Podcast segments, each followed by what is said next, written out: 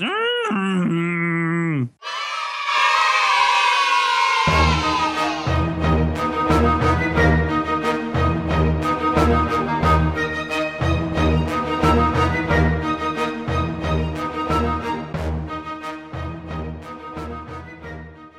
to Tetra Podcasts, coming at you live from Internet Land, featuring me, John Conway, and uh, Darren Naish. All right, let's get started. Tell me about Microraptor. Microraptor. Uh, a couple of weeks ago, uh, myself and team of colleagues based at the University of Southampton, Roeland de Kat, Colin Palmer, uh, Gareth Dyke, well, Gareth's the lead author, Bharathram, Ganapathy Subramani, um, we um, and, others, we uh, basically made um, life-size models of Microraptor, put them in wind tunnel tests in order to uh, examine stuff like the uh, lift drag ratio, aerial performance of this animal. And the results are kind of difficult to interpret and somewhat confusing if you're not an aerodynamics whiz, and I certainly am not. Don't know about you. um, Oh, yeah. but, Quite the whiz. but- you know, you know all the terminology. You understand all the mathematics and everything, right? Um, How to I do it all in my head, Darren. uh, I, I, mm, well, I use I use paper at least, but um, uh, I should stop drawing this tarp, and I can't concentrate. Bloody fish. Um, um, um, um, um, uh, yeah, the, the the main the main thrust, you know, the main take home message is that while there have been, I think, three or four, maybe more projects, uh, published papers in which people have tried to um, reconstruct the aerial performance, the aerodynamic performance of Microraptor, they are all substantially flawed in terms of how they've actually imagined Microraptor. So we're all familiar, those of us who know dinosaurs and feathered dinosaurs are, are aware of the fact that, you know, some of these models produced by some of these teams aren't anything like a real Microraptor. They're not built like a dinosaur. Some of them use kind of things that look more like flying fish with like their wings sticking all out to the side, sort of flat-bodied. Um, others have used kind of weird schematic animals that weren't didn't didn't have the appropriate three dimensionality. And one uh, reconstruction in particular comes up with a completely um, well, a very difficult to credit um, hypothesis for how the the hind limb uh, feathers are held. Uh, they came up with like a bizarre kind of biplane configuration that just, just does not work at all if you look at the fossils or try and understand these things. So we wanted to do we wanted to do this right. We wanted to make a, an accurate Microraptor model, put feathers on it accurately. There's things so so Colin Palmer made this model. He it's not 100% right. There are still things that are technically inaccurate with it. But one of the interesting things about it from our point of view is that this this ties in with the whole feathered dinosaur thing is that the body shape of these animals is obviously substantially different from the body shape that you might guess from the skeletal remains. So once you like put all the feathering on them and like contour everything in, they they, they look well. I don't know. They they they're far more birdy than uh, than they are in, in some reconstructions. So what do we actually find? Well, it's really it's really cool doing wind tunnel tests. We've got a giant wind tunnel at the University of Southampton. It's like a huge walk-in thing. It's not just like a flume tank, like a little meter wide thing. It's a giant walk-in thing. You can be exposed to all kinds of hilarious um, wind tunnel type experiments in there. and uh, uh, what do we find? Well, it's really complicated, and I can't really do it justice. So uh, I'll just gloss over that. No, it's to do. We we found that found that Microraptor. Yes, it can fly. Yes, it can. I mean, yes, it can glide, uh, but it performs best. The most efficient uh, drag to lift. Um, well, the, the highest, the, the best coefficients were when it was. Um, it, it had to launch from heights, and it had to have a really high drag ratio. So the best lift was generated with the highest drag, but the test. I should add that this was in Nature Communication, so this is like quite a you know high profile GWIS paper, got an enormous amount of publicity. Um, so far as I can tell, people that work on this stuff generally think that it's you know pretty good. It's not with the other studies. As soon as they came out, people are, there's alarm bells all over the place. People are saying, well. The body shape's not right. The wing configuration's wrong. The feathers are oriented the wrong way round. one one study actually had the feathers round the wrong, you know, back to front.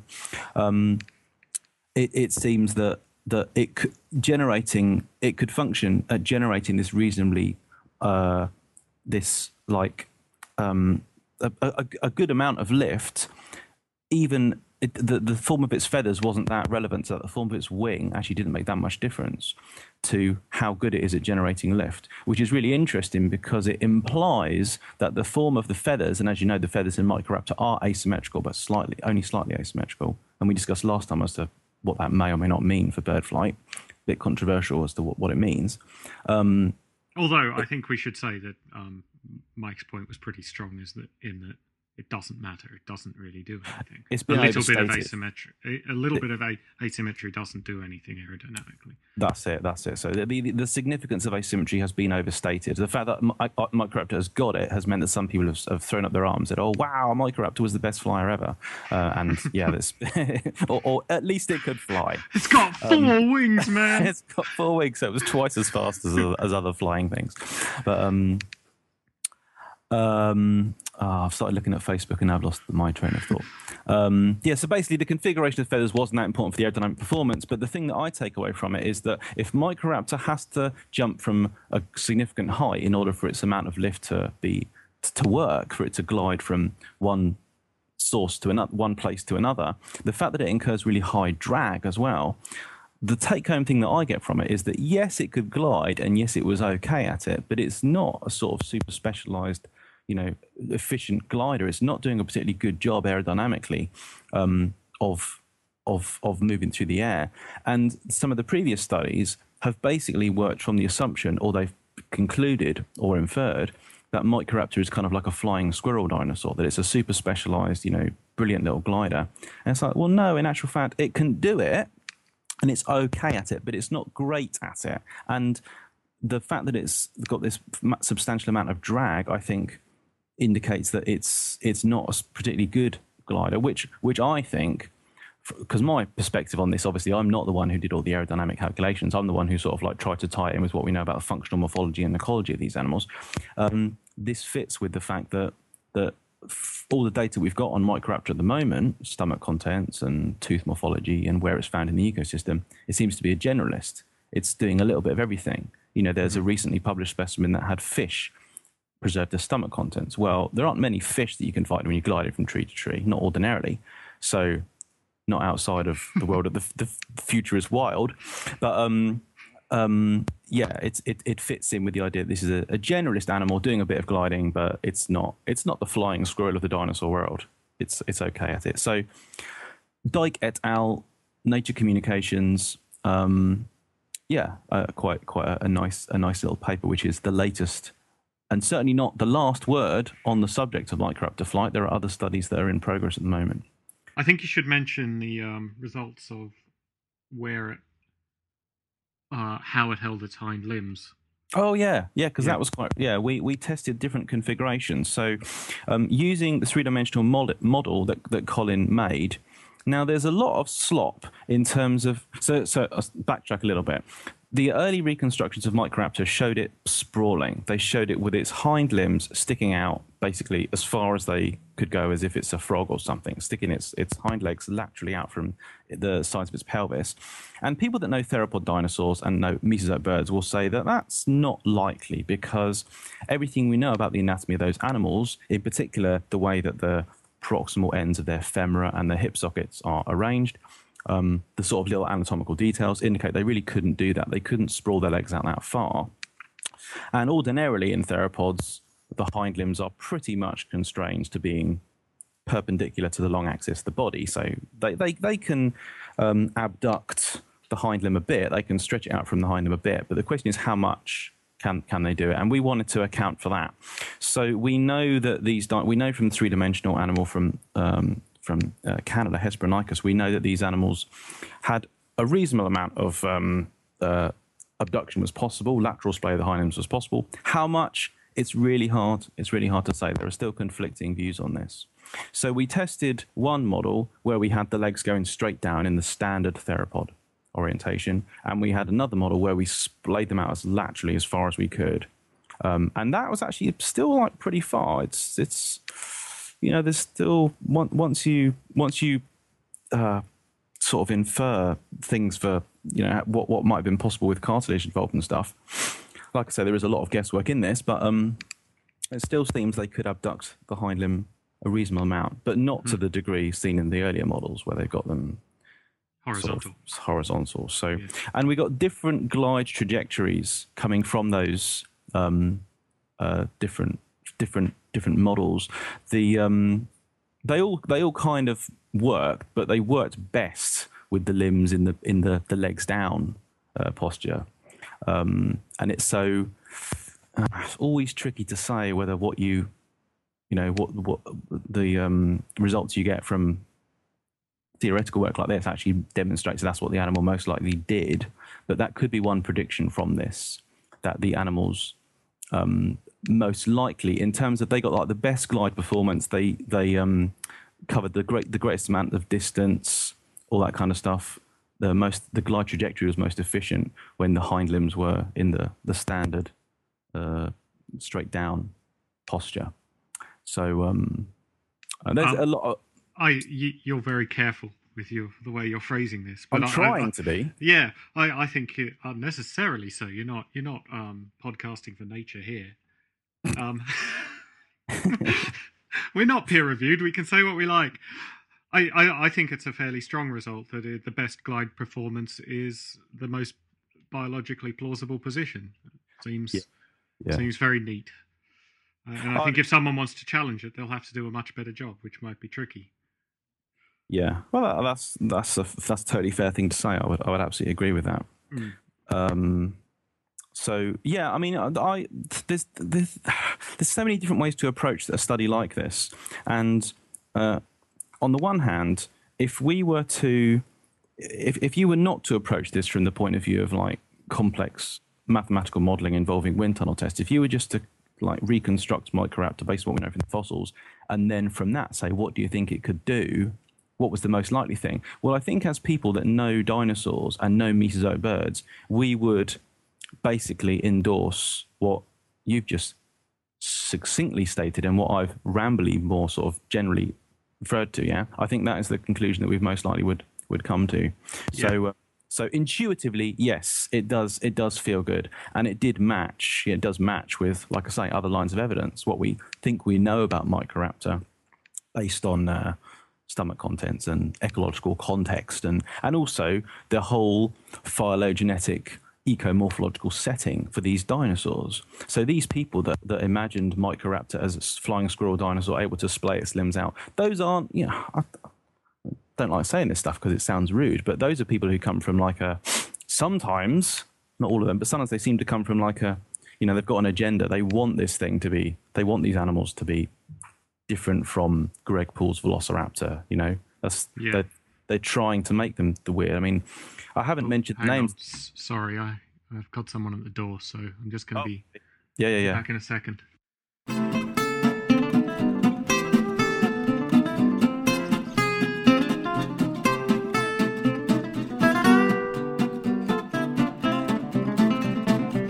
New boots. Boots. I had a package earlier today and I was excited. I thought it might be my new boots, but it was just cat food. Stupid cat. But that was the boots. Yay. Okay, so where were we? Slagging off all those people that don't Yeah, really yeah, work well- on a. Well, so you know, I like. Uh, are, we, are we recording it? Yeah.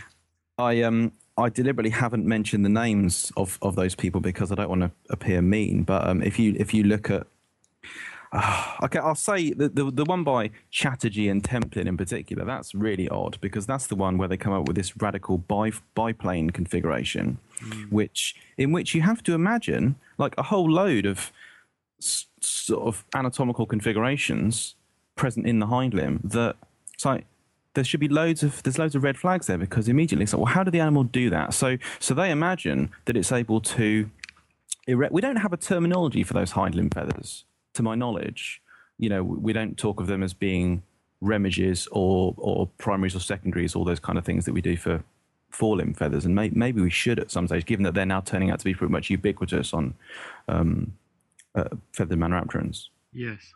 I, I shouldn't say feathered maniraptorans because all maniraptorans are feathered, but on big feathered men, uh, a- avioremigians or whatever the hell, all those all those things with the big feathers, um, and and and so that they come up with a model whereby the the the long hind limb feathers, so the met, I think the metatarsal feathers are like furled forwards. They're they're kind of like parallel to the the, the forelimb feathers. And so, well, there ha- there has to be like muscular control and all this kind of stuff. And that they they're still saying that the animals like some, tuck the feather tuck the feathers up posteriorly when they walk, because presumably these animals walk or perch or something. So um, there just seems to be a lot of it's it's one it's one of those studies where which, I think are not infrequent in paleontology, where people come up with an idea that ah this must serve that kind of function. So they come up with that model, test that model. They say they supported it.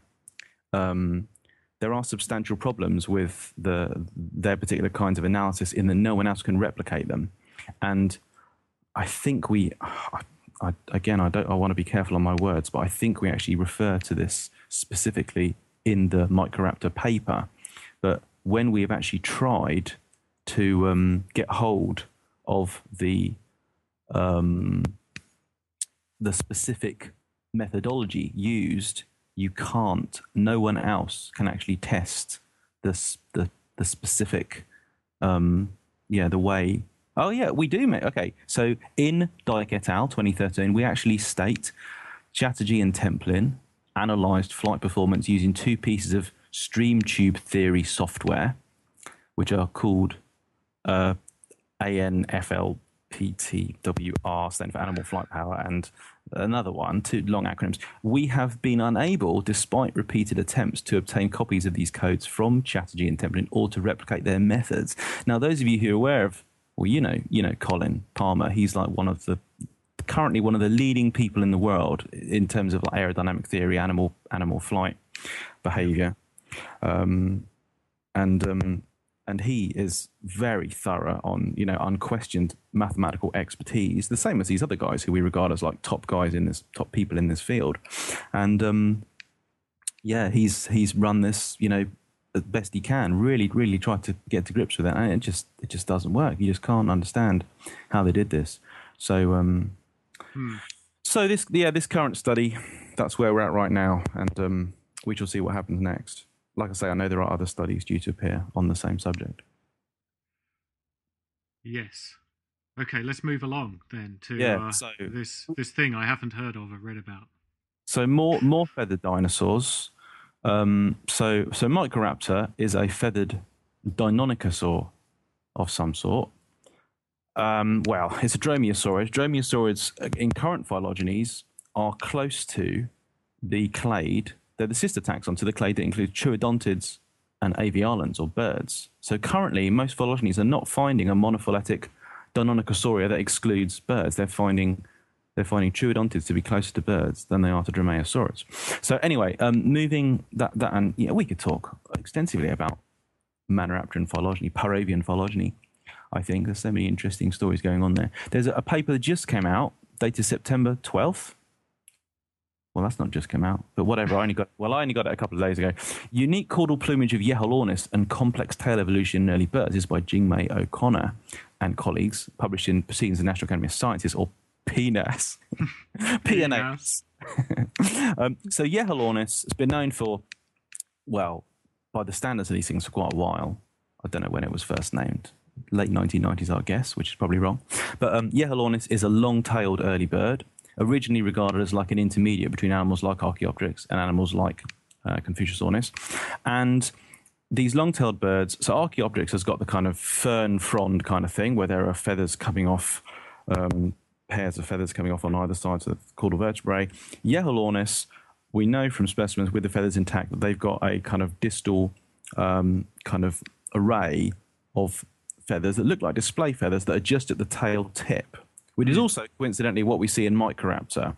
And that was why we uh, referred to Microraptor as a five winged fly because the we tested for, you know, we did an aerodynamically accurate tail and, and it generates lift. So it's a lifting surface, it's defined as a wing.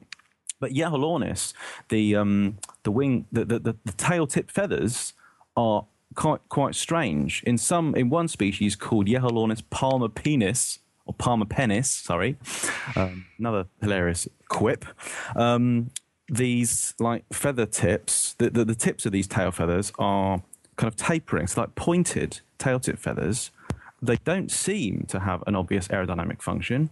So are they for display? Well, that's what Jingmai O'Connor and colleagues have, have said in a couple of papers. They think this is like evidence for use of an elaborate caudal feather structure used in display, presumably socio-sexual display.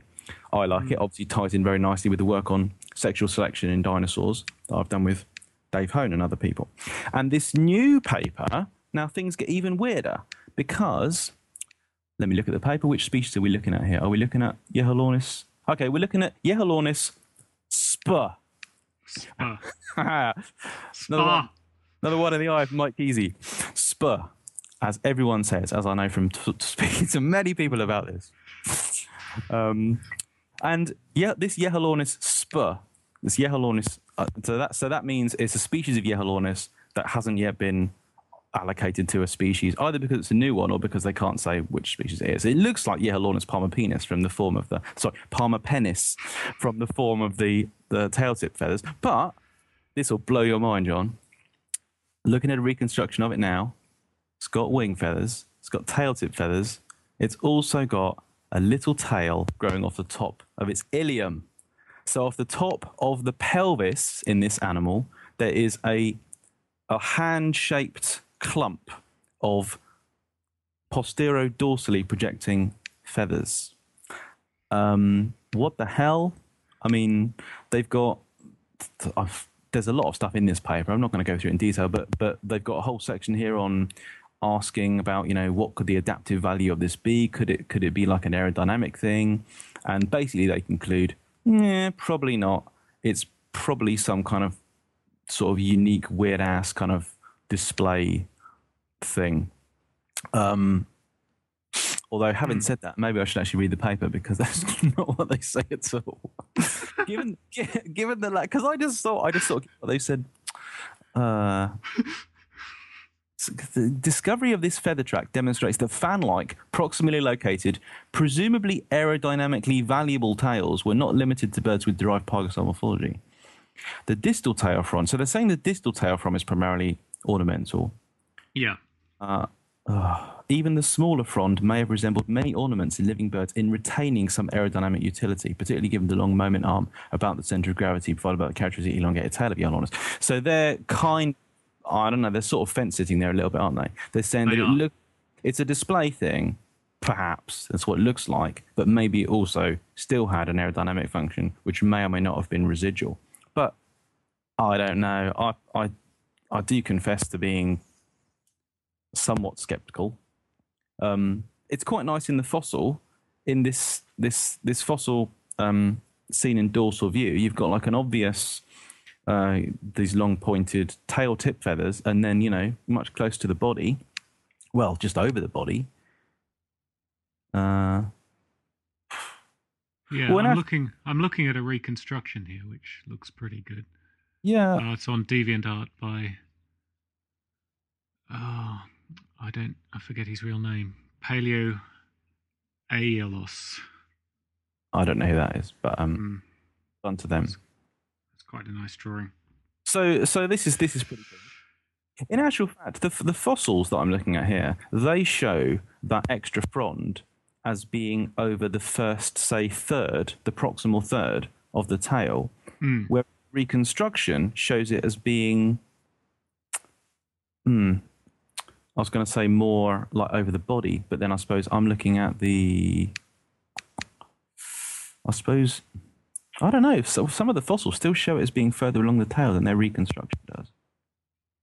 I have to check that out. It looks from it looks from the fossils as if the base of this accessory frond is still well out onto the tail proper, Hmm. well area to the pelvis, whereas their reconstruction shows the base being literally dorsal to the ilium, which is the first illustration I looked at, and the distance of the frond being well out over the tail. So, um, I mean, that happens quite a bit. I'm not saying they, they screwed up or anything, but that does happen a bit in papers. Reconstructions actually don't match the fossils totally. Yes, surprisingly. Oh wait, I think I've seen the um. hmm. I don't know whether I'm looking at the same f- fossil as you. Um, No. This is quite. This is pretty interesting because uh, I suppose then that this could be the um, this uh, frond near the base of the tail, wherever it is exactly. Um, could be homologous with the modern bird tail Oh yeah, yeah. rather than the the frond at the end, which I think Mm. you might think otherwise. Although, of course, Confuciusornis doesn't have a tail at all, does it? Well, it has Whether bony that's just yeah. you Sorry, the- it, it doesn't. It doesn't have a feathery. It doesn't, have, have a. rectrices. It doesn't have a rectricial fan. Um, And it's been said that enantiornithines don't either, but that's that may be true for some of them, but not for all of them. There are definitely some. Uh, there's a bunch of Chinese ones that have been grouped together in uh, oh, the clade that includes Boluochia, the, the long snouted ones.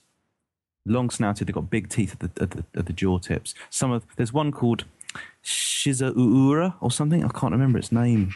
Too many enantiornithines. But there's one of them that's got that does appear to have a rectricial fan, which presumably indicates that the tail was used aerodynamically as it is in as it is in living birds. But but you Also, how- might indicate that the the situation in Confuciusornis and other enantinal ornithines is derived. It's not the basal condition. The lack of rectrices. the lack of rectrices. Conf- Confucius is um, is outside the clade called Ornithuromorpha that includes enantiornithines plus crown birds and a bunch Oh, of is other it? Oh, right, yeah. Okay. So, so, but that still could it still could be that the lack of rectrices in Confuciusornis and alleged relatives. There's meant there's meant to be a few Confuciusornithids or Confuciusornithiforms. Maybe the the loss of the rectrices in them is a derived thing, but uh, it, it has it has opened the door for a number of possibilities, because once you you look at you look at things outside. So Pygostylia, the clade that includes Confucius Confuciusornithids plus ornithuromorphans, which is enantiornithines plus remaining bird lineages. Once you get outside of Pygostylia, so Archaeopteryx, and as we know, there's there's now debate as to exactly where that goes in phylogeny. Is it is it an early member of the bird lineage, or is it a member of the troodontid lineage, or is it a member of the dromaeosaurid lineage, or is it outside the clade that includes all of those lineages? You know, those are all those have all been proposed. Um, once you get down to those kind of animals, well, Archaeopteryx seems to have feathers on both sides of its long tail. Dromaeosaurids, well, we've just been saying that in Microraptor, you've got a tail tip um, fan, of, of, uh, well, a short, a short thing at the tip of the tail. Um, uh, Oviraptorosaurs, which are the sister taxon to this whole clade containing Paravian, well, the whole of Paravians, so so Archaeopteryx and Dromaeosaurus, Troodontids, and birds, they've got a tail tip fan Caudipteryx, and and several other similar taxa certainly do.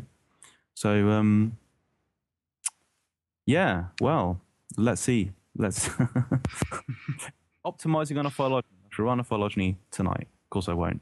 But um, uh, I'm too There's a busy. possibility that it's all very genetically plastic and not very uh, conserved in phylogeny, the arrangement of tail feathers. So it might not mean all that much, and it keeps it appearing and disappearing. I mean, that's a possibility, which would be very frustrating because we'd never make sense of it. But yeah.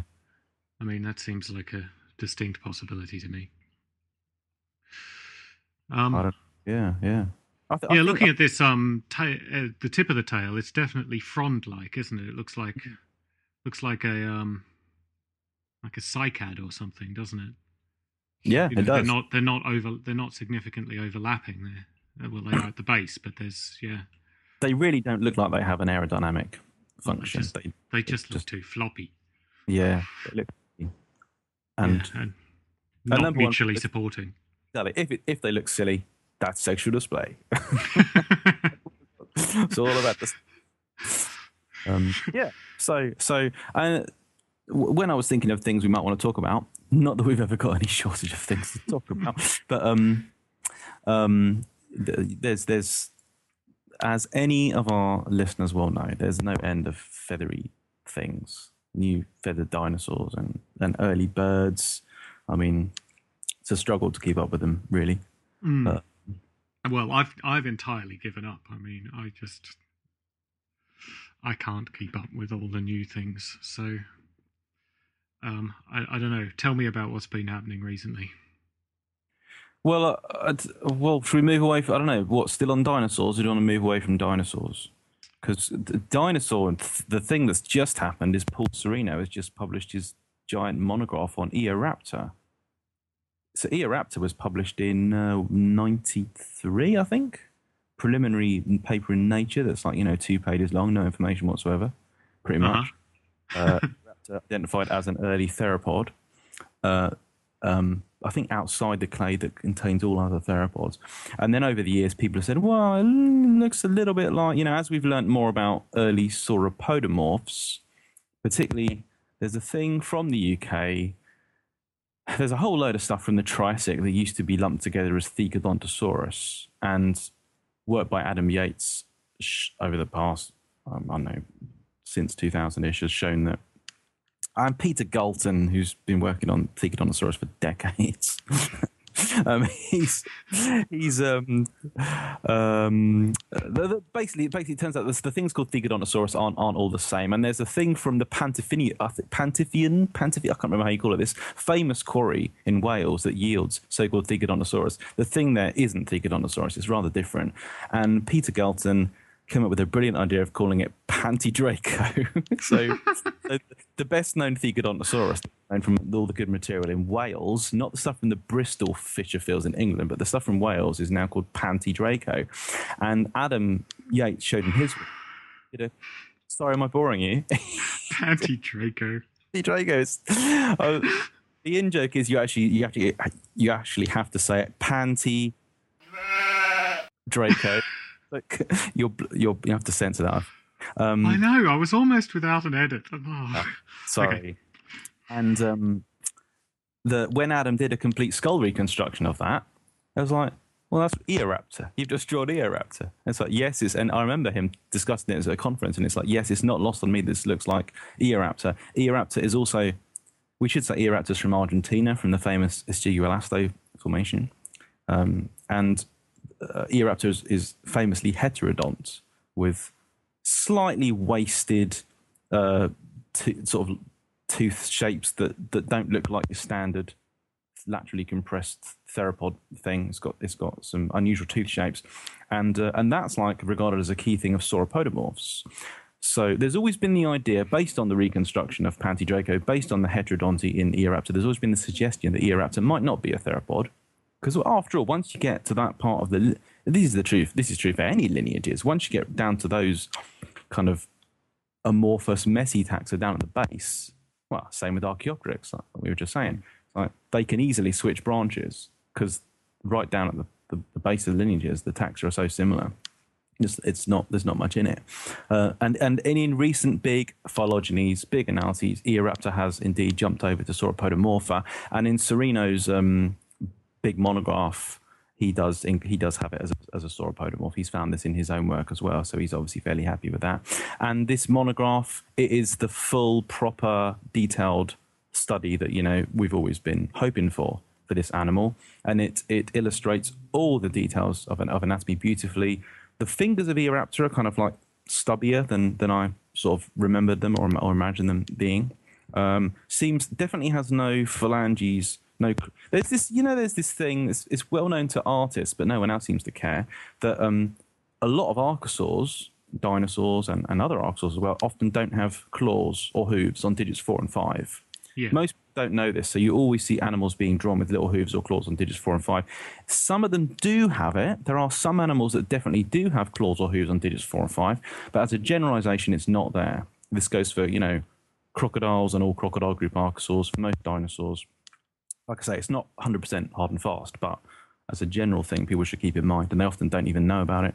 And Eoraptor definitely has got no nothing going on on digit five. Digit four, you can't see, as far as I remember. The distal end is incomplete, but he's got a really nice diagram, or one or two diagrams in the monograph, which are to do with people try and work by by articulating, by manipulating a three dimensional material. You can get some idea of how far animals could flex and extend their digits and, and, and other parts of their bodies. And he's done a bit on this. And other people have done this before. And it's always good to see people do this.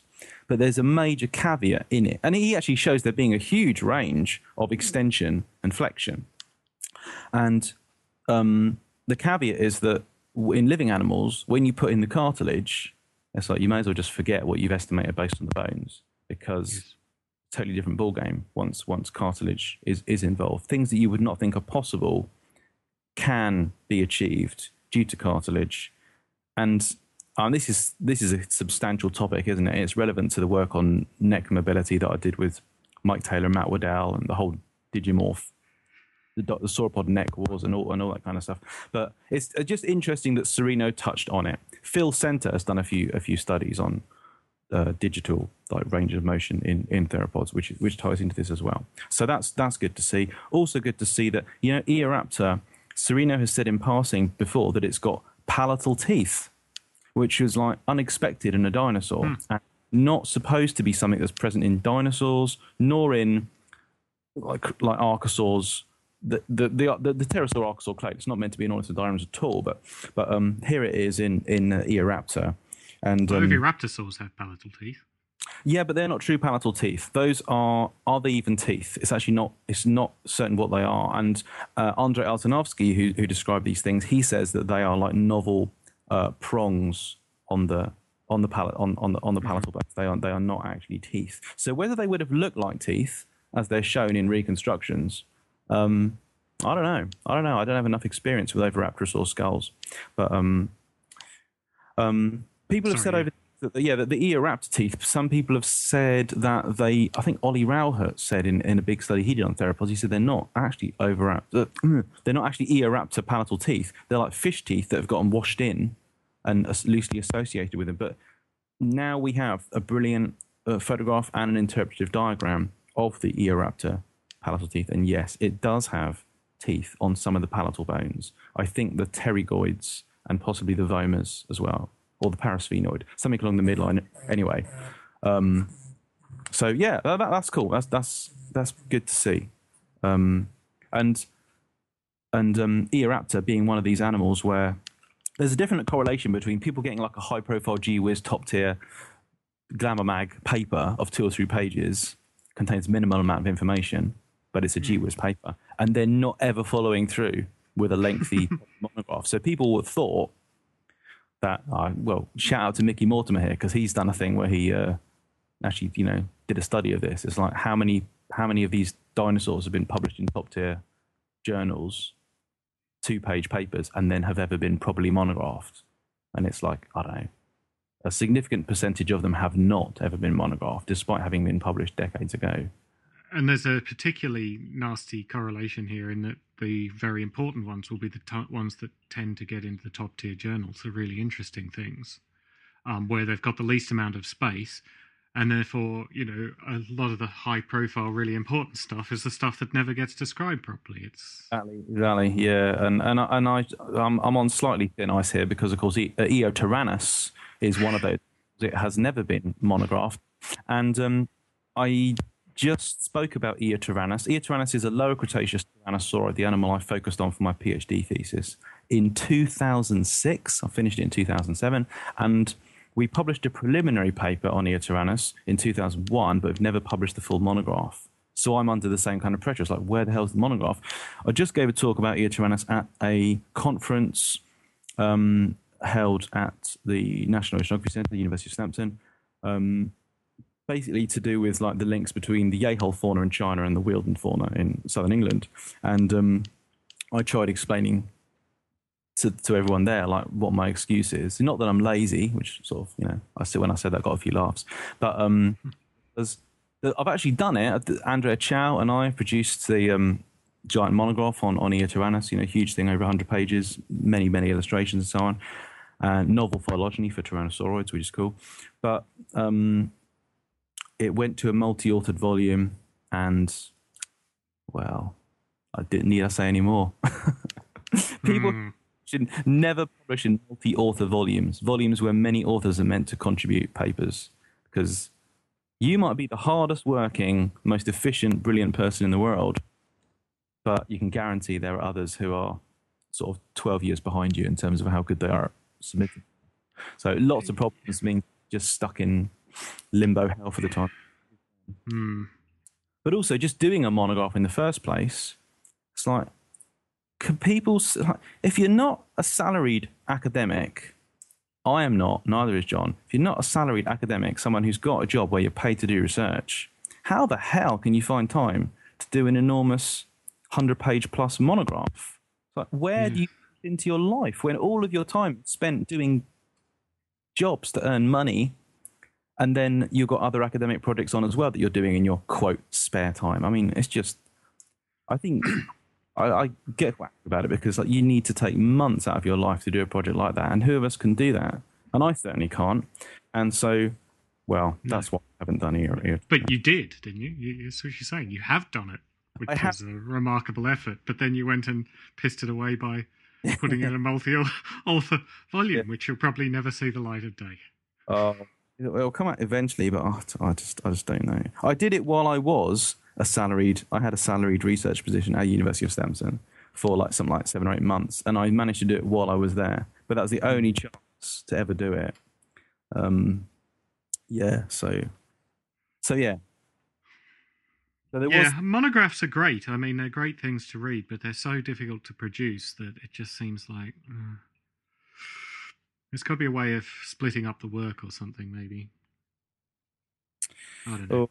Oh, I don't know because it's it's something that we all value. You know, we use monographs more than anything else. They're, they're they're worth a lot more in terms of how much you know. You want to know something about a taxon, you go to the you go to the monograph. But um, but the amount of work that, that that they're involved and the fact that everything in the current research climate is against you producing such work. You know how we're supposed to. Uh, working scientists are meant to push out well, minimum three or four, and ordinarily twice that, you know, say six, seven, eight or so papers a year, which are meant to be, you know, high profile, top tier, big impact factor. Well, all of that is the very antithesis of antithesis. How do you say that word? Antithesis. Antithesis. I think so. Mike So- Keesey will have something to say about this. Oh, I'm sure. Keesey, him again. Um, so, so yes. He says, "I don't say ours." You don't. Hmm, that's right. I don't say ours. You just did. Yeah, yeah. Say ra- I what do you call those? What do you call those animals with the big ears that eat carrots? Rabbits. there you go. Case closed. um, Uh, keep that up, antithesis of research. uh, yeah, yeah, yeah, yeah, yeah, yeah, yeah. So, so the, the the pressure that's put on academics to to to churn out papers is like there's no way anyone who's actually trying to you know maintain a research career or establish a research lab or you know get a good publication good publication record. There's no way anyone would ever concentrate, anyone would ever produce um, monographs. So um, yeah, that's that's part of the reason for the decline of monographs. In uh, it wa- it was different back in the day. You know, there was a time, the early 1900s, when certainly in Germany people were paid, academics were paid by the word. I think I've heard this about Stromer, Ernst Stromer von Reichenbach, who produced these enormous monographs between about approximately 1912 to 1934, ish that kind of time, famous for describing all the Bahariya oasis theropods and other dinosaurs, so Spinosaurus and Carcharodontosaurus and so on. Um, yeah, he was actually. I think I've heard this. He was paid by the word, so so therefore it was it was in the interest of those people to just. And now we move to the lateral condyle of the distal end of the femur, which is uh, yeah, Yeah, and that's it's got its own problems with um incentives there, doesn't it? You're going to get does. some awfully long-winded things. Yes, yes, but that's not a bad thing. I mean, when when, when you need No, but you don't need content to do that. You. Oh, just make the longest possible sentences but- using the most number of words possible. That's what would happen. Uh, Germans don't like using many words. Like, ah, Germany, German's a bad a bad language for that then because they, they don't like to have. They don't say they don't say the lateral condyle of the femur. They say the femorolateral condylensplinken or something. You know, they have like some some twenty syllable sort of. Sorry, Germans, but you know it's true. It is true. There's some brilliant brilliant examples. Maybe that's why they Um, were paid by the word because there was only one. yes. the game is to see who can get who can produce a monograph of more than more than hundred words. Yeah. So I mentioned in part I mean, uh, I when I was talking about Eotyrannus, I said that we had this Wealden Jehol conference. I, I live tweeted throughout the whole thing. It was a two day event, University of Southampton, basically on, you know, I'm, I'm mostly a lower Cretaceous person, sp- specifically interested in the, the Wealden supergroup. And um, for that reason, it was it was brilliant. It was uh, new lower Cretaceous birds and new lower Cretaceous Metriorhynchid Thalattosuchian crocodilomorphs. Now, I'm not calling them crocodiliforms anymore. You'll see why at some stage in the future. And uh, new stuff on yeah, I there's wait a- with bated breath. Oh, it's just ama- amazing stuff. It's unbelievable. Um, to people who know crocodilomorphs, so croc group archosaurs, uh, that's the. We should, we, we should at some stage talk about croc group archosaurs. And the, and again, this is another group. When we were talking earlier about new papers, there's this is another group where some awesome new stuff has has, has come out. Um, there's a new. Wow, when I say awesome, I mean fair to middling. There's, there's a new South American crocodilomorph that's uh, that's just been published. I meant to have the paper open, I can't remember the name of the authors. Montefeltro and colleagues, I think. Um, a new Brazilian thing, it's only about uh, a meter long, called Batrachomimus, which means frog mimic. So I thought, oh wow, it's going to be some weird croc that's got a, a short, fat head. No, it's not. It looks like a crocodile. I don't know why they've called it Batrachomimus. Oh, I was hoping for you know long, spindly back legs and uh, a jumping crocodile. Ah, the generic epithet alludes to the fact that the type in only known specimen was firstly believed to represent a temnospondyl. How about that? A croc mistaken for a temnospondyl. But it's from the Cretaceous. Now, no, it's not. It's Upper Jurassic. Temnospondyls are present in the Jurassic and Cretaceous. Everyone knows. Everybody knows. It's universally known that temnospondyls persisted into Cretaceous in Australia, right? They're present in the Victoria. it was in Walking with Dinosaurs. So Cooler yeah, exactly. It's household, no, it's it's common knowledge. But a late Jurassic South American one would be a big deal. But so it's a small, it's like a meter long, crocodile shaped crocodiliform crocodilomorph, and the the reason that it's particularly interesting, if you're into this sort of thing, is that it's close to the clade that gives rise to like the modern the the crown crocs. It's close to the Eusuchians, and there are a couple of others of these things. There's one from Brazil called Susisuchus. There's one from Australia called Isisfordia, and they are all like they've got long, shallow snouts. They're not very big, like about a meter long, and they are well, as you'd guess, two in Brazil, one in Australia. They're like southern. They're Gondwanan. So uh, I'll stop there. But you know, this that that is that's that's all a big deal if you're interested in the evolution of uh, of Well, crocky we, type sh- things. we should definitely do a, a, a tetrapod cats on uh, on crocs at some stage.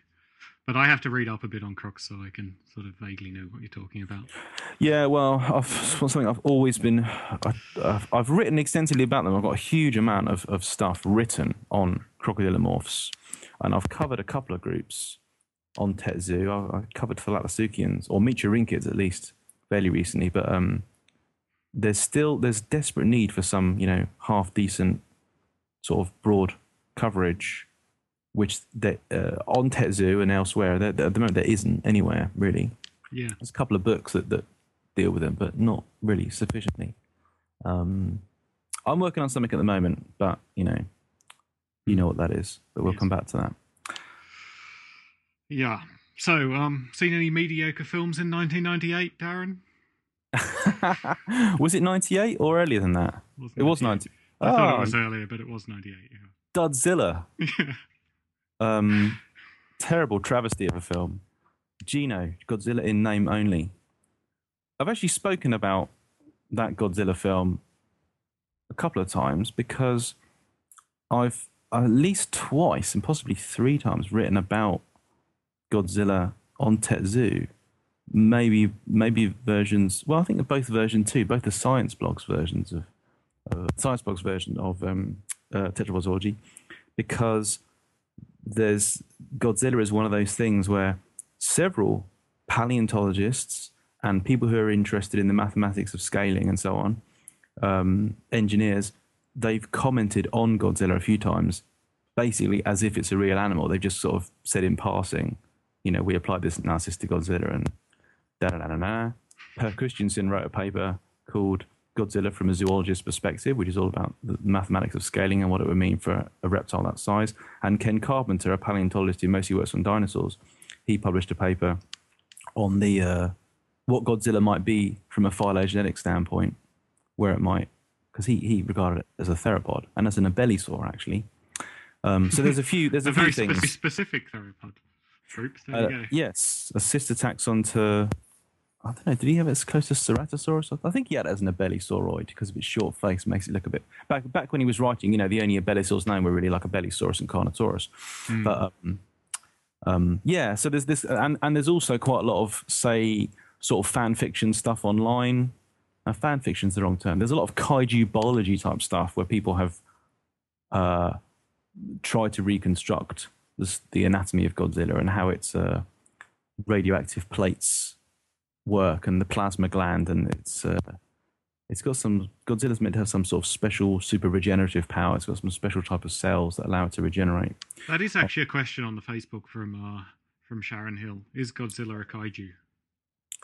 Yeah. Well, the, uh, my answer obviously it's a kaiju because you know because kaiju these days not just post Pacific Rim, but you know kaiju for a long time has has not meant. So I think it was Jamie Headden was complaining about use of the word the kai, kaiju for a time, saying that because the the authentic meaning is it's just any weirdy monstery thing. So Japanese history has got like monster umbrellas and monster shoes and monster cats and monster chipmunks, as well as zombie monster whales and giant flesh eating chickens and flute playing cats and all kinds of stuff. but but so so kaiju originally could be like any monster, any weird ass monster that you want. Yeah. Uh, Attack of the Killer Umbrellas, you know, those those are kaiju.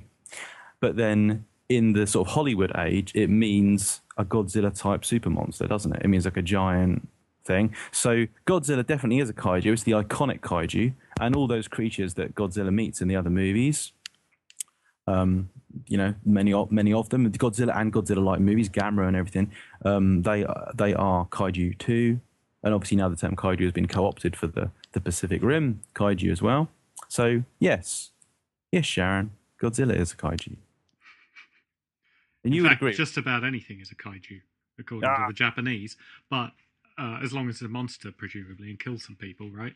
Um, doesn't have to kill people. it doesn't have to kill people; just has to be a monster of some some Gamera's a friend to children everywhere. Yeah. Okay. All right. so how's that a monster then? Oh, it's big. it's big and scary. I don't know. So, so, so the the the, the Dudzilla Dudzilla movie. I mean, uh, the the creature's known as Geno because that stands for Godzilla in name only. Fans sometimes call it Zilla. Uh, you know that it features in one of the real Godzilla movies. It features in I think Godzilla Final Wars when um, Godzilla, the real Godzilla, is pitted against various monsters all around the world, and um, uh, I forget the name of the guy who's actually controlling which monsters appear, but he says, "Well, let's see how Godzilla handles this," and he actually like manages to beam in or materialize. I mean, Zilla, Geno monster, the Godzilla from that TriStar movie, and and, it, and it runs towards the real Godzilla, and Godzilla, I think Godzilla whacks it with its tail, and it flies into the Sydney Opera House because they're, oh, in Sydney by the way, and uh, and everything explodes, and then Godzilla does a blast with his plasma breath, and there's there's a huge explosion, and the guy who's responsible for bringing Zilla in says, "I knew that tuna eating monster was a load of rubbish because it lasts about five seconds against the real Godzilla. There's no fight at all." so it's a very specific reference to the lameness of uh, uh, what's his name, Dean Thingy, the guy who came up with the uh, that that that film. To because that, that Dean that- Devlin. yeah, him, yeah. Um, Okay, okay, I'm going to lay my cards on the table here. I haven't seen this film in a long time, not since 1998, I think. right. I don't remember it as being a good film, but I don't remember it as being the utter train wreck everyone seems to think it was. I think it's it is an absolute travesty of a movie for for many reasons. I mean, it's just. I was, I was saying this on, on Facebook the other day. Actually, it's like It had Ferris Bueller in it. Well, Ferris Bueller's okay. I don't I don't mind him. Oh, Ferris Bueller's Day Off's is one of my favourite films. Brilliant. But um, and Stewie's homage to it from Family Guy is one of my best favourite scenes from Family Guy. But um, uh, I'm sure you'll know what I'm talking about. Um, but Godzilla is just Godzilla. That thing, that, that version of the movie, was objectively bad. I mean, so you may not remember, but um, Godzilla comes to New York. Okay, New York, New York. That's in the Atlantic. I'm pretty sure comes to New York. Yeah. I mean, what are they thinking? And I refuse to watch it beyond that point. no, no, I'm joking. So Godzilla comes to New York, stops around a bit, hides. Despite the fact that it's like a 300 foot long unstoppable mega monster, it hides as if it's got things to hide from. And it burrows, it makes tunnels under the ground. It changes size consistently throughout the movie. There's one point where some people are like in a subway tunnel or something, or one of the tunnel. They're in a tunnel, and you see its eye at the end of the tunnel, and its eye is as big as the tunnel, and the tunnel is the size of a large building. Uh, I don't know, like let's say sort of you know like 30 meters across, the size of its eye. And then there's other points in the movie where the the main characters are driving away in a yellow cab. They um they drive into its mouth. Well, if its eye was building sized, its mouth should be uh. 100 meters long or something stupid. Something Large ins- building sized. large buildings. And now it's got a little car in it, and the, and the teeth are like only sort of you know a meter a meter long. It's like that's totally inconsistent. And other things which change size as well. We are first of all. I think like, I may be wrong here, but we're sort of made to like the monster. Um, Ferris Bueller's character, what's his real name? Ferris Bueller. Isn't there? What's the actor's? That's the man's name. Matthew Broderick. Broderick. Broderick's character of unforgettable name, Theop- Theolopoulos. He's he's got he's got a, Uh, a Greek sounding name. Dr. Nico Tatopoulos? Tatopoulos. Yeah, him. He um he basically says at one point in the movie that quite early on in the film he says this isn't some unstoppable horrible monster. It's just an animal that's just you know trying to do an animal thing, and they put a giant pile of fish in Times Square or something. I think some famous area in New York, and the animal comes in, and it's clear that it's not. This, the scene is very much pitched as it's not a bad monster. It's not a monster. It's not a bad animal. It's just an animal that's like doing what animals do. It's looking around for food. It's like you know going for a little bit of a swim, digging a little burrow. It's just doing its thing, and um, and so that's like oh, Godzilla's not all that bad. Nothing again, nothing at all like the unstoppable force of nature that is the real Godzilla. So it's like it's like we're meant to like this creature, and then at the end they're like, kill it, kill it, kill it, and they get it trapped on a bridge, and it gets all caught in the bridge, and they're literally firing missiles into its flesh, and it's exploding and crying in pain. And you're, to me, that's just like, hold on, this is a thing that we're meant to like. We're meant to like having a.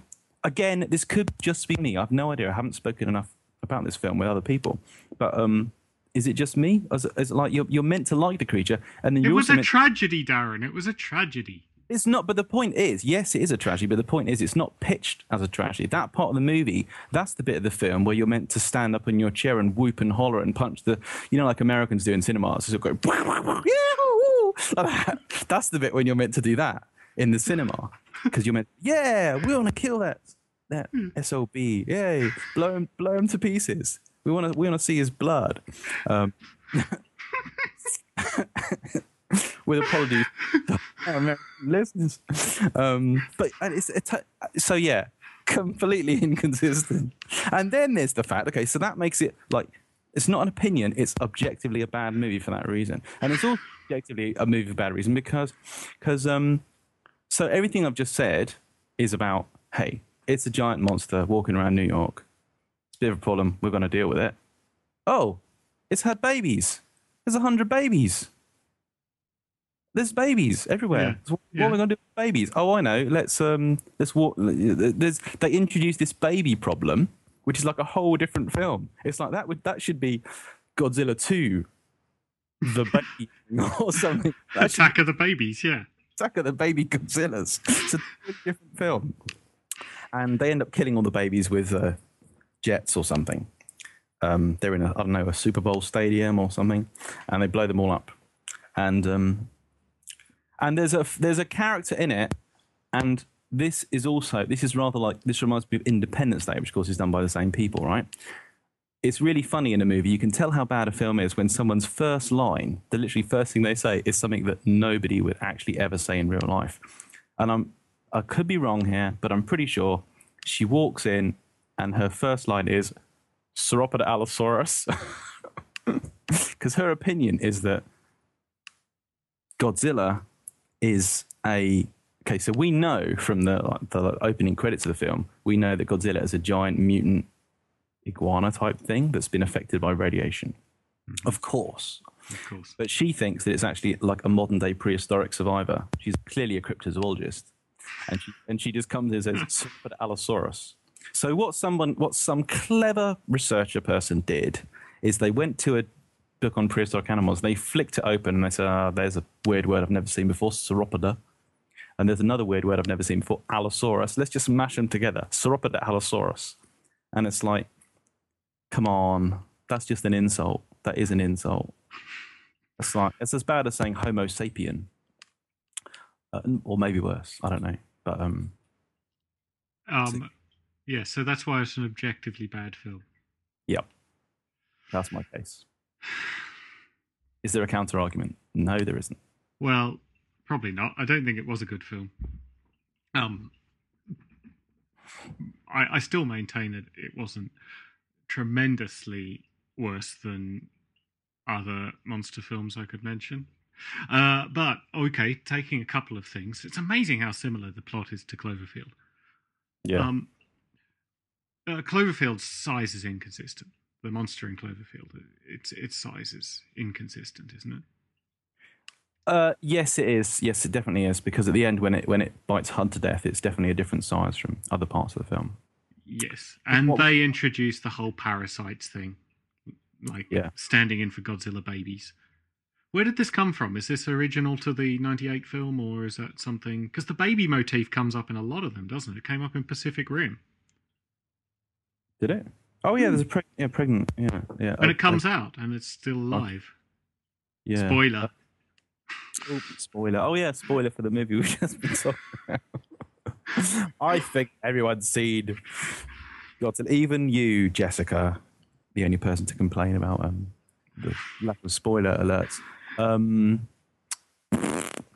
well, there's. I mean, there's there's the whole there's the whole theme of of like um uh, uh babies. They're, they're being babies of monsters because there's like Son of Kong is from like the same the year after King Kong was made, 1933 or 34, and there's there's obviously like Son of Godzilla going back to I mean like you know Toho original Godzilla.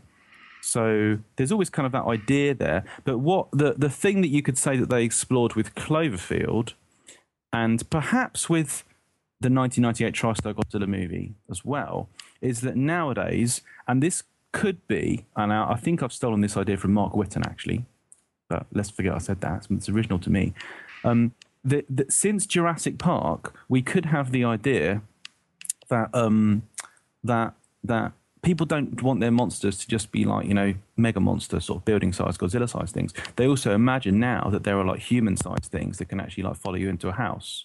And think about it. That's J- Jurassic Park I know for a fact that when people were watching Jurassic Park in the cinema, they all know what Tyrannosaurus is, and they all expect dinosaurs to be Tyrannosaurus sized, but they didn't know the average like sort of you know Jurassic Park viewer doesn't hasn't heard of. Okay, those things in Jurassic Park aren't velociraptors, but they're called velociraptors, Deinonychuses, whatever they are.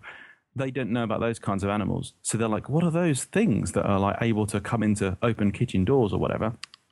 Um, maybe that is perhaps the in monster movies, maybe that's the sort of start of the idea that as well as having the giant Tyrannosaurus or Godzilla, you've also got a human-sized thing that can come into your house. Mm, that's a good point. That's an interesting point. That uh, yeah, to to have both of them going on at the same time, the giant thing and also the more stealthy, um, Yeah. smaller monster that can also get you. You're not safe. You're not safe because I guess you can feel safe just by escaping the attention of a Well, that's right. giant thing like Godzilla, Yeah. right? I always, I always had nightmares about Godzilla as a child, and they basically, they basically involved me like ducking down behind walls so that it couldn't see through the window, that sort of thing. So you think you're perhaps safe from the mega monster, but it's not going to work if something's going to run into your house. Um, but then, you, you know, it's not as if the idea of human-sized creatures is novel to Jurassic Park, is it? I mean, Well, no, uh, smaller monsters have been around forever. It's the combination of both. But also with Cloverfield and uh, and Godzilla 1998, a um, the whole giant monster coming out of the ocean and Yeah. trashing New York with the smaller monsters running around at the same time. It's tremendously similar. Well, there was a lot of, you know, we spoke about um, Cloverfield. D- it- was it in the episode that we did with Blake? Whenever Hmm. that was, what it was? Episode 37 or whatever. Um, that, uh, yeah, yeah. I mean, people were speculating for a while that um, Cloverfield was going to be a, uh, a sort of unique take on, on Godzilla, like a new Godzilla movie. Um, so, why are we talking about Godzilla, John? Um, because there's a new trailer out which no one can see, Hmm. And so including me. So to the people that have seen it, well, they'll know what it looks like, and to the people who haven't seen it, eh, bad luck. But it looks. It's, it's, what Warner Brothers have done is they um, it goes up online, uh, various places online. Uh, like it's been on YouTube, it's been on Vimeo, it's been on uh, a couple kind of other things like that, where people can. Uh, um, what's that one called? Daily Motion. What the hell is Daily Motion? What a weird name, anyway. Um, but um, I want my motion weekly, we can, hourly. it's been on all those things and it's up for like half a day or a day or two and then it disappears and warner brothers say no we don't want people to share this for copyright reasons we're not releasing it yet and there's a widespread suspicion that they are streisanding the Streisand effect is in play, which basically means that you ban something in order to make it. Well, she didn't do it to make it more popular, but it became more popular, right? Barbara Streisand banned something, and then everyone went to search for it. Apparently, you're an expert on Barbara Streisand. You know this. Oh yeah, of course. Yeah, This is old That's- Barbara, Streisand law. old Barbara. She was the fu- very unfairly treated, poor Barbara Streisand. Uh, the funny thing is, there's a, a funny crossover between Barbara Streisand and Godzilla, of course, because Mecha Streisand in was appeared several times in South Park, one of the one of the most iconic characters in uh, in South. South At last, I have the last triangle of the. Barbara Streisand. I know a lot of interesting stuff about Barbara Streisand. I'll tell you when we stop recording. Uh, Strange woman. Um, um, um, um, um, um, she- yeah, Hillary Clinton wouldn't let. Oh, and that's a long story. Um, so th- they seem to be removing the um, the the Godzilla trailer in order to stop people watching it, but knowing that it's deliberately like building more interest in it. It's like people are like obviously working hard to find it. Um, you know, Godzilla must have been Godzilla 2014 has obviously been googled like a billion billion times. People were trying to find this this video and there's loads of terrible fan made things. Why do people make fan made trailers just do don't not know. do it. For crying out loud please just stop it. They're always awful. They're so clearly cobbled together from the best bits of other movies. And they've got and they've got standard like i remember seeing one for a, a, a fan made thundercats trailer. Let's pretend there's going to be like a big budget thundercats uh, film and one of the funniest things online in my opinion is the the article in i think the onion about michael bay is going to make thundercats. Google michael bay thundercats. It's a I laughed for like a day after reading that. Uh, in a in a surprising move, Bay has decided to axe one of the franchise's most popular heroes, Pantera, and instead is going to focus on the asinine relationship between Snarf and the new character Snarfette.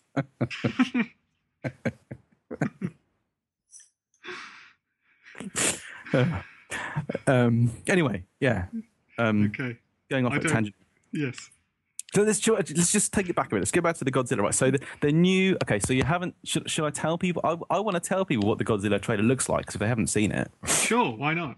Okay. So so the this teaser trailer It's not really a proper trailer. It's very short. It's I don't know, like a minute long or so. It's really, really good. It looks good, and it's good. We think it's good because it's not a um, sort of special effects CG fest. It's somber. It's kind of somewhat disturbing.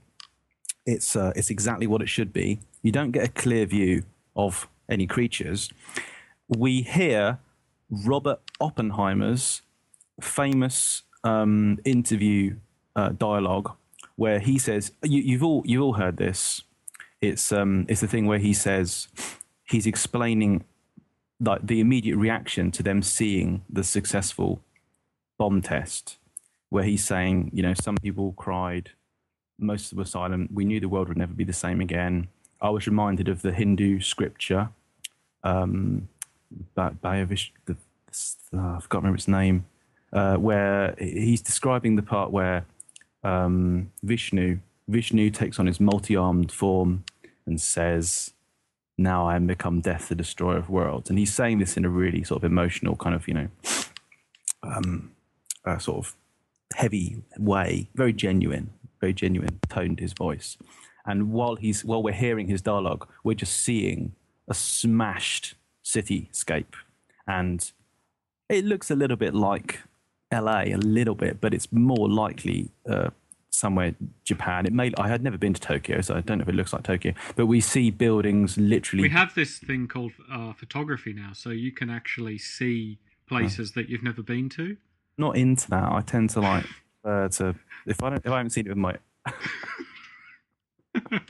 you know what I mean. You see a bit of a city cities tend to look alike, and you can't when you're looking at a smashed city, thick pools of smoke and stuff. It's hard to tell. You, you it's one so of my specialist talents. I'm pretty good at it. Yeah. So we basically we we can we, we see a smash city we see like you know trains that have been trodden on loads of dead people and stuff and and then we see did those people look japanese well they were too far away to tell uh, they were just generic humans and and uh, and uh, we we see we, we uh, so you've got Oppenheimer's speech in the background. With the, the camera pans across, we come to a huge pile of what you, what turns out to be like a huge mass of of like soil and debris and concrete and stuff, which is piled up in as the, it's the side of a crater where there is the enormous body of a creature, huge creature, and um, and you're thinking, oh, it's Godzilla, but no, it's not Godzilla. It doesn't look right. It's like hands and feet. It's not Godzilla, and it's not Godzilla. It's another thing that's dead. We're seeing its downed body, and then the camera sort of moves around, and we go through like, all this swirling mass of like dust and debris in the air. All these things are falling down, bits of buildings and car-sized objects, and then you sort of get the the suggestion of a shadowy, what might be a hand, and and and we keep panning up and panning up and panning up, and we're sort of seeing swirling clouds of dust, and and then you realise we're looking at the back and the neck of what's clearly Godzilla. You see the giant plates on its back, and uh, and then we come to its head and it does its trademark vocalization, which I'm not going to try and copy. Oh come on, come on! It has to go at the beginning of the podcast, doesn't it? but it's but it's not a thing that people can imitate because it's not just a rah. It's like a. There we go. it's a bit of a. it's uh, got a bit of a whale thing going in there as well as a, a roar. Um, um, I'll do a better one. You can have a better one for the. Uh, okay okay. the uh, the, the opening. Um, and yeah, and, and there we go. That's that's that's the teaser trailer, and it's it is just epic. I think it's brilliant. So if the film itself is anything like that, is pitched like that in terms of the somber mood and the whole look of it. We know the look of the creature because you know there have been sneak peeks all over the place, uh, leaked at I think Comic Con and and. Uh, do you know that there's a Comic Con in the UK? No. 27th, 28th October, I believe, in London. Hmm. Um, yeah. Okay, we'll talk about that after the podcast. Yeah. Yeah. Yeah. Yeah. So, um, yeah, uh, I, I'm a bit worried because obviously things get trailers and movies uh, can be very different things. I don't yeah. have a lot of confidence. It could be great. There have been some good ones, haven't there? But yep. Uh, I hope it's good. The problem is it's so done now, isn't it? It's so much. There's so many films. It's a bit like the zombie thing a few years ago. There've been so many. You just have you have to do exceptional ones for to be a worthwhile entry. Yes, and people are often. I, I, I haven't heard a good thing about World War Z. Not World War Z. Sorry, um, I haven't heard a single good thing about it. Everyone, because isn't it based on books? So uh, people are expecting like a load of stuff that would make it different, and they just avoided all that, and it's just a standard, bog standard Brad Pitt running around with not normal zombies, because now you know a few few movies zombies are sort of I am Legend style zombies. They're sort of like super speedy, carnivorous cheetah people zombies, which uh, kind Yeah, of that, start, that started with um, uh, 28 Days Later, didn't it? Eight days later, yes, But yeah. that was a good Uh, film. I like that. That was a I like that very that much. Great, that was a great Yeah. film. Yeah, I don't like Twenty Eight. Was the sequel weeks later? Yeah, weeks That- later, no, it's that's nowhere near. terrible. Yeah, Um, not good. Well, there you go. I'll finish my tarpon. Can you see it? yeah, it's very nice. It's very nice. I don't think the people listening to the podcast will be able to see it though. I'll screw them. Oh yeah. Yeah, Yeah. yeah. yeah. See. Yeah, yeah, yeah, yeah. For our listeners at home, Darren is holding up a fish. I also did a that is called a pine cone fish. Now he's holding up another fish. Yeah. Drawing That's of a- a fish. It's A quite nice. dolphin, dolphin fish. Yeah.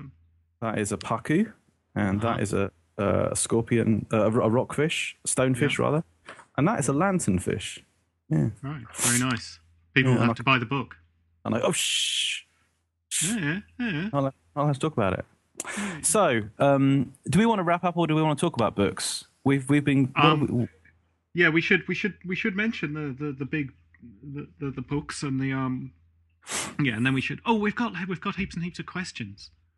we've got too many. We've got too many questions. Um, maybe we should do next time. Maybe we should do uh, like a, just a show of questions. Well, I could do what I did last time. I could just rapidly go through the questions on Facebook if that's what you're looking at. Yeah, I'm looking at So- fa- Facebook. so Alex okay, so let's just go through the questions. Okay, yeah. Alex Stein, have you? So, hi, Alex, and hi to everyone, and thank you to everyone for leaving comments and likes and tweets and so on. Uh, Alex says, "Have you ever heard about Crocodylus bugtiensis, a monster Oligocene croc that hunted Indricatus?" Yes, I have. Sharon Hill says, "Is Godzilla a kaiju?" Well, we answered that. Um, Andrea Cau says, "My question: Did the Jehol Wealden in 2013 discuss Godzilla? To say that Godzilla is just an oil yesterday's type version of a microraptor-like salamander? Yes, there was specifically a talk on that very issue. Serious question: Is a video of your Eotyrannus talk available online? That's an excellent question, and I'll look into that. I don't think I don't think it was filmed. Speaking of uh, Memo, says Memo Kosemen, who we're going to talk about at great length one day. Speaking of, uh, he of course our collaborator. Uh, we did all yesterdays with Memo, and the, uh, all your yesterdays. Our latest book from Regular Books is essentially Memo's baby. Um, Memo says, speaking of mystery giant crocs, can you also mention the fictitious Catonosuchus lethii? Okay, so look, Alex's question about Crocodylus bugtiensis. So this is the there's in Pakistan. There's a um, I don't know if it's a locality, but there's certainly like a whole bunch of mostly large mammals that come from a place called the Bugti Formation. I think there are elasmosaur, uh, um, there. You know, giant giant rhinos related to the famous elasmotherium of the Pleistocene. There are indricotheres there, and there's this giant crocodile, which is, so far as I know, nobody's ever gone much further than calling it Crocodylus bugtiensis.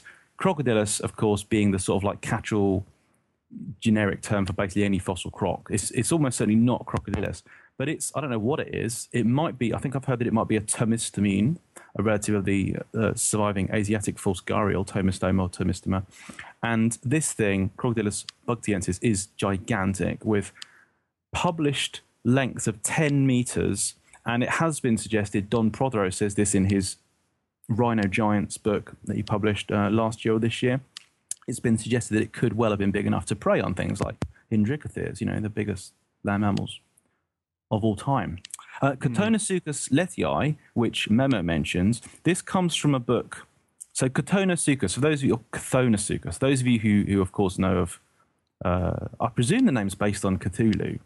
It's a reference to Cthulhu. I'm pretty sure of that. Of that. It's in Henry Gee and Luis Rey's Field Guide to Dinosaurs, and because um, Lewis obviously provided all the pictures, and I think he'd done some of the, he, he had produced some of the pictures before they started work on the book, and he has done this reconstruction of a giant crocodiliform attacking Suchomimus, the Spinosaur, and the book has that giant crocodile labeled as Chthonisuchus lethii. So I think what happened, well, I know what happened, is that Lewis invented a giant croc for the purposes of this painting because he knew there were big crocs that lived alongside those big spinosaurs. You know, there were like Sarcosuchus, that's a giant crocodile that lived alongside Spinosaurus.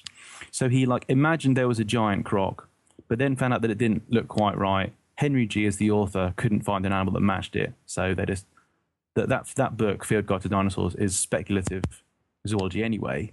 So I think they just decided to have some fun with it. They gave it a Yeah. fictitious name. So, um, James Albright, happy cat podding. Thank you, James. Jessica Lawrence Wujek.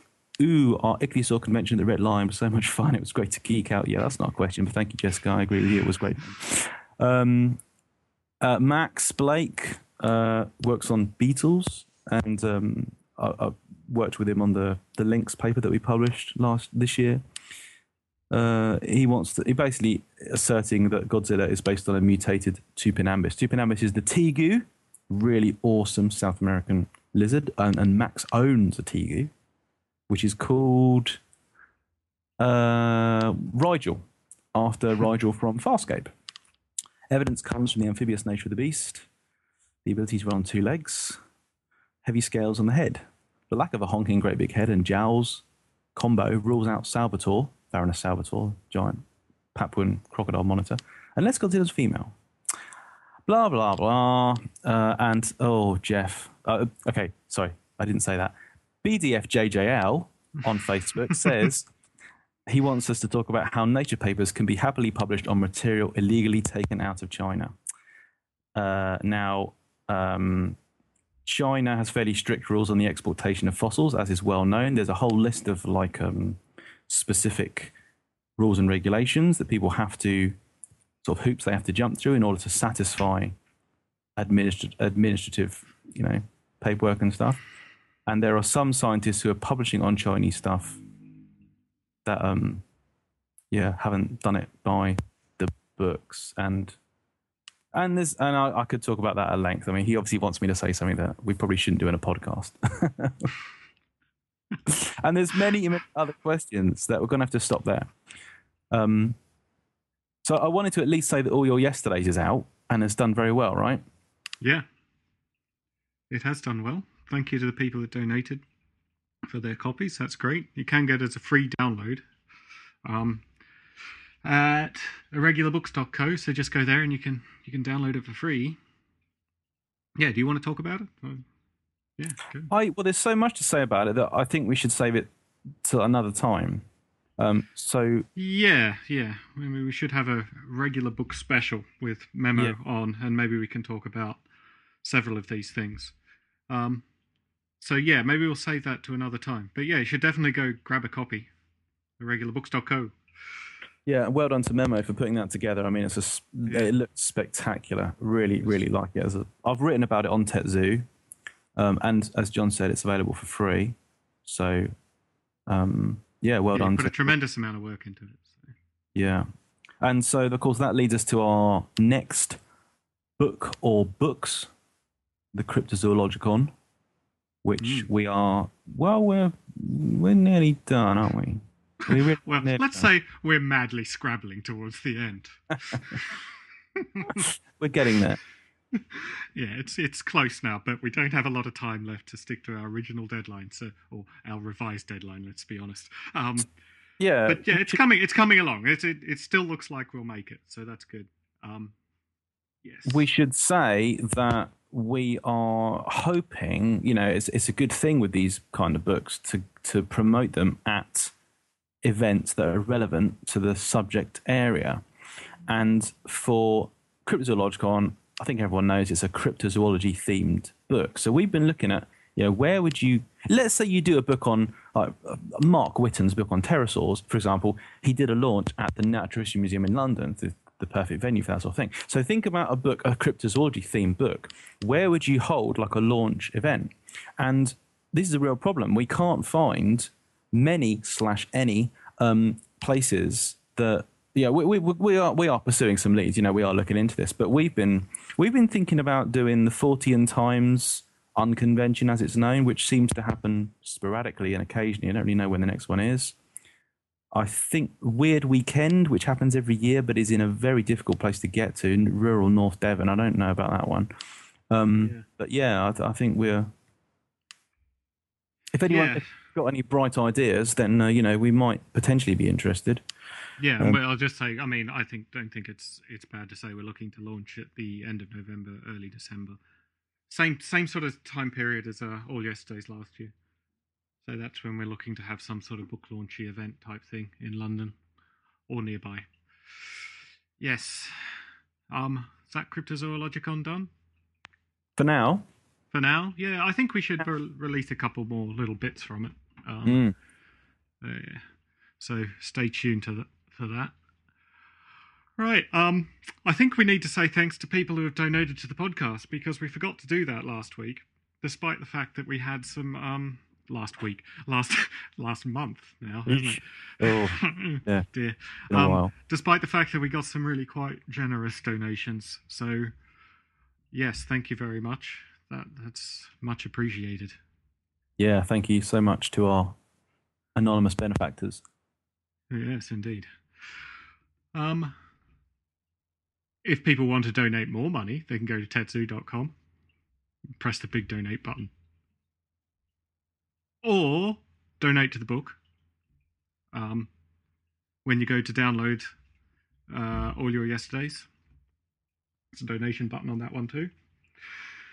Uh, what else? Where do they find you on the web?